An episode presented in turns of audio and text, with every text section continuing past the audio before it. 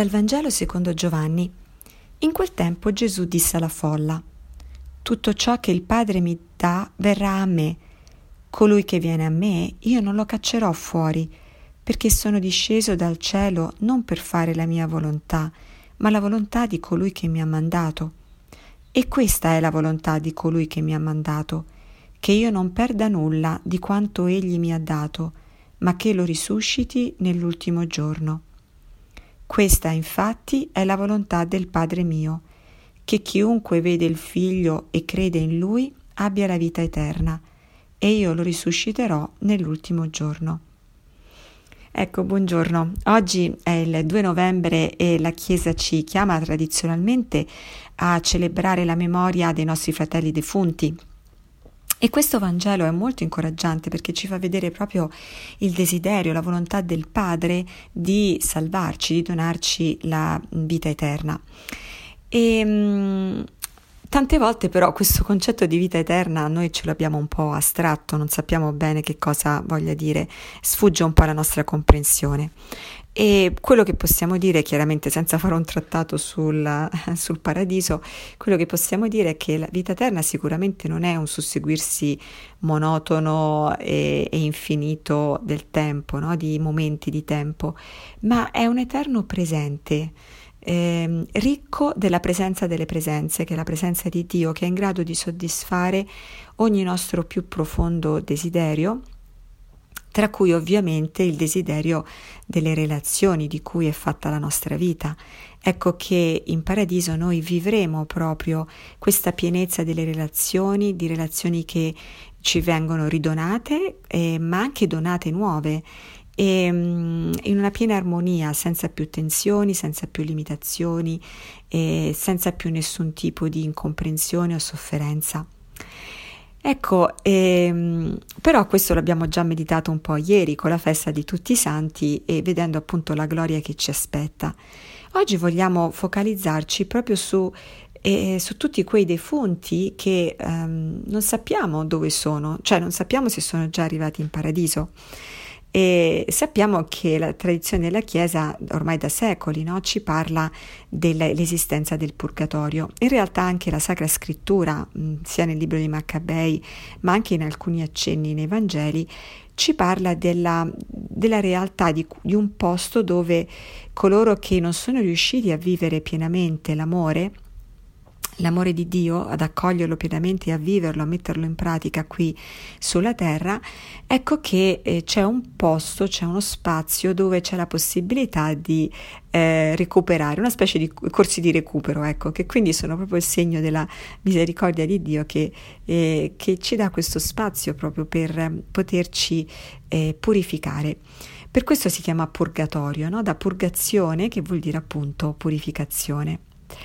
Ora, mh, mm, non sappiamo esattamente che cosa sia, no? che cosa sia la purificazione del purgatorio e tante volte viene rappresentato proprio anche come delle fiamme, no? un fuoco che brucia.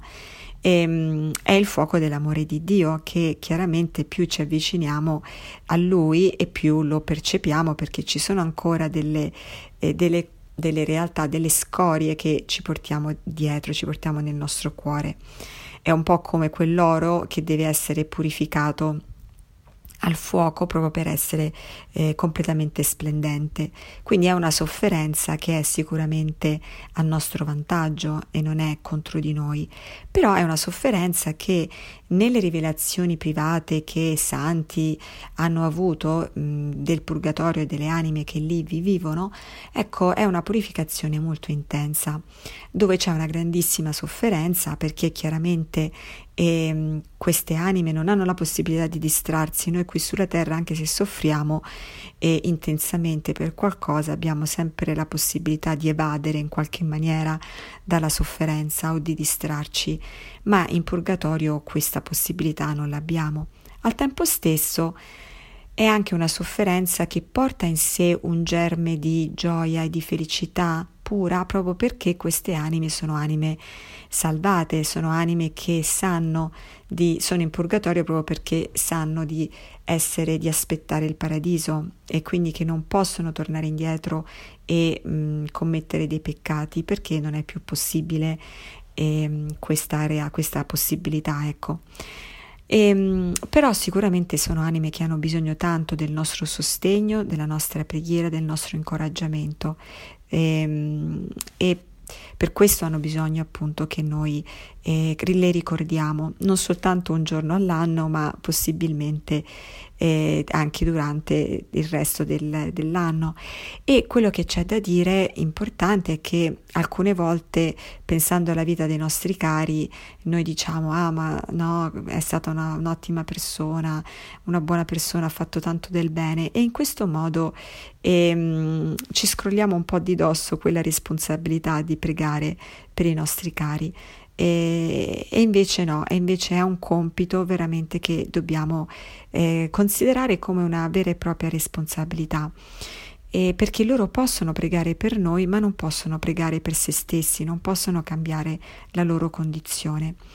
E mi ricordo che una volta leggendo un libro su alcune rivelazioni, dei, di, appunto, che i santi avevano ricevuto delle anime del purgatorio, c'era questo padre che era, aveva appunto una figlia che era in un convento di clausura e una notte dopo la sua, la sua morte apparì, apparve alla figlia e rimproverandola che la figlia non aveva pregato abbastanza e dicendo che, dato che lui era stato molto devoto a Maria durante la sua vita, ecco che la Madonna gli aveva fatto la grazia di apparire in sogno alla figlia così che mh, lei potesse pregare per lui.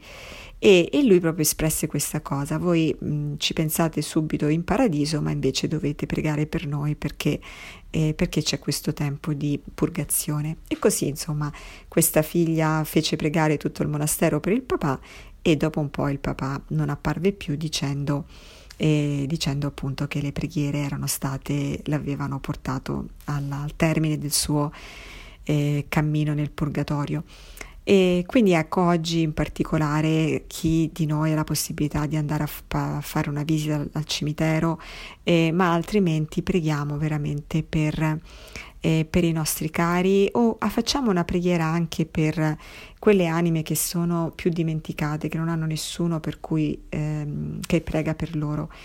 E se possibile se, um, lucriamo un'indulgenza secondo la, le, le disposizioni della Chiesa normali per lucrare le indulgenze. Grazie a tutti e buona giornata.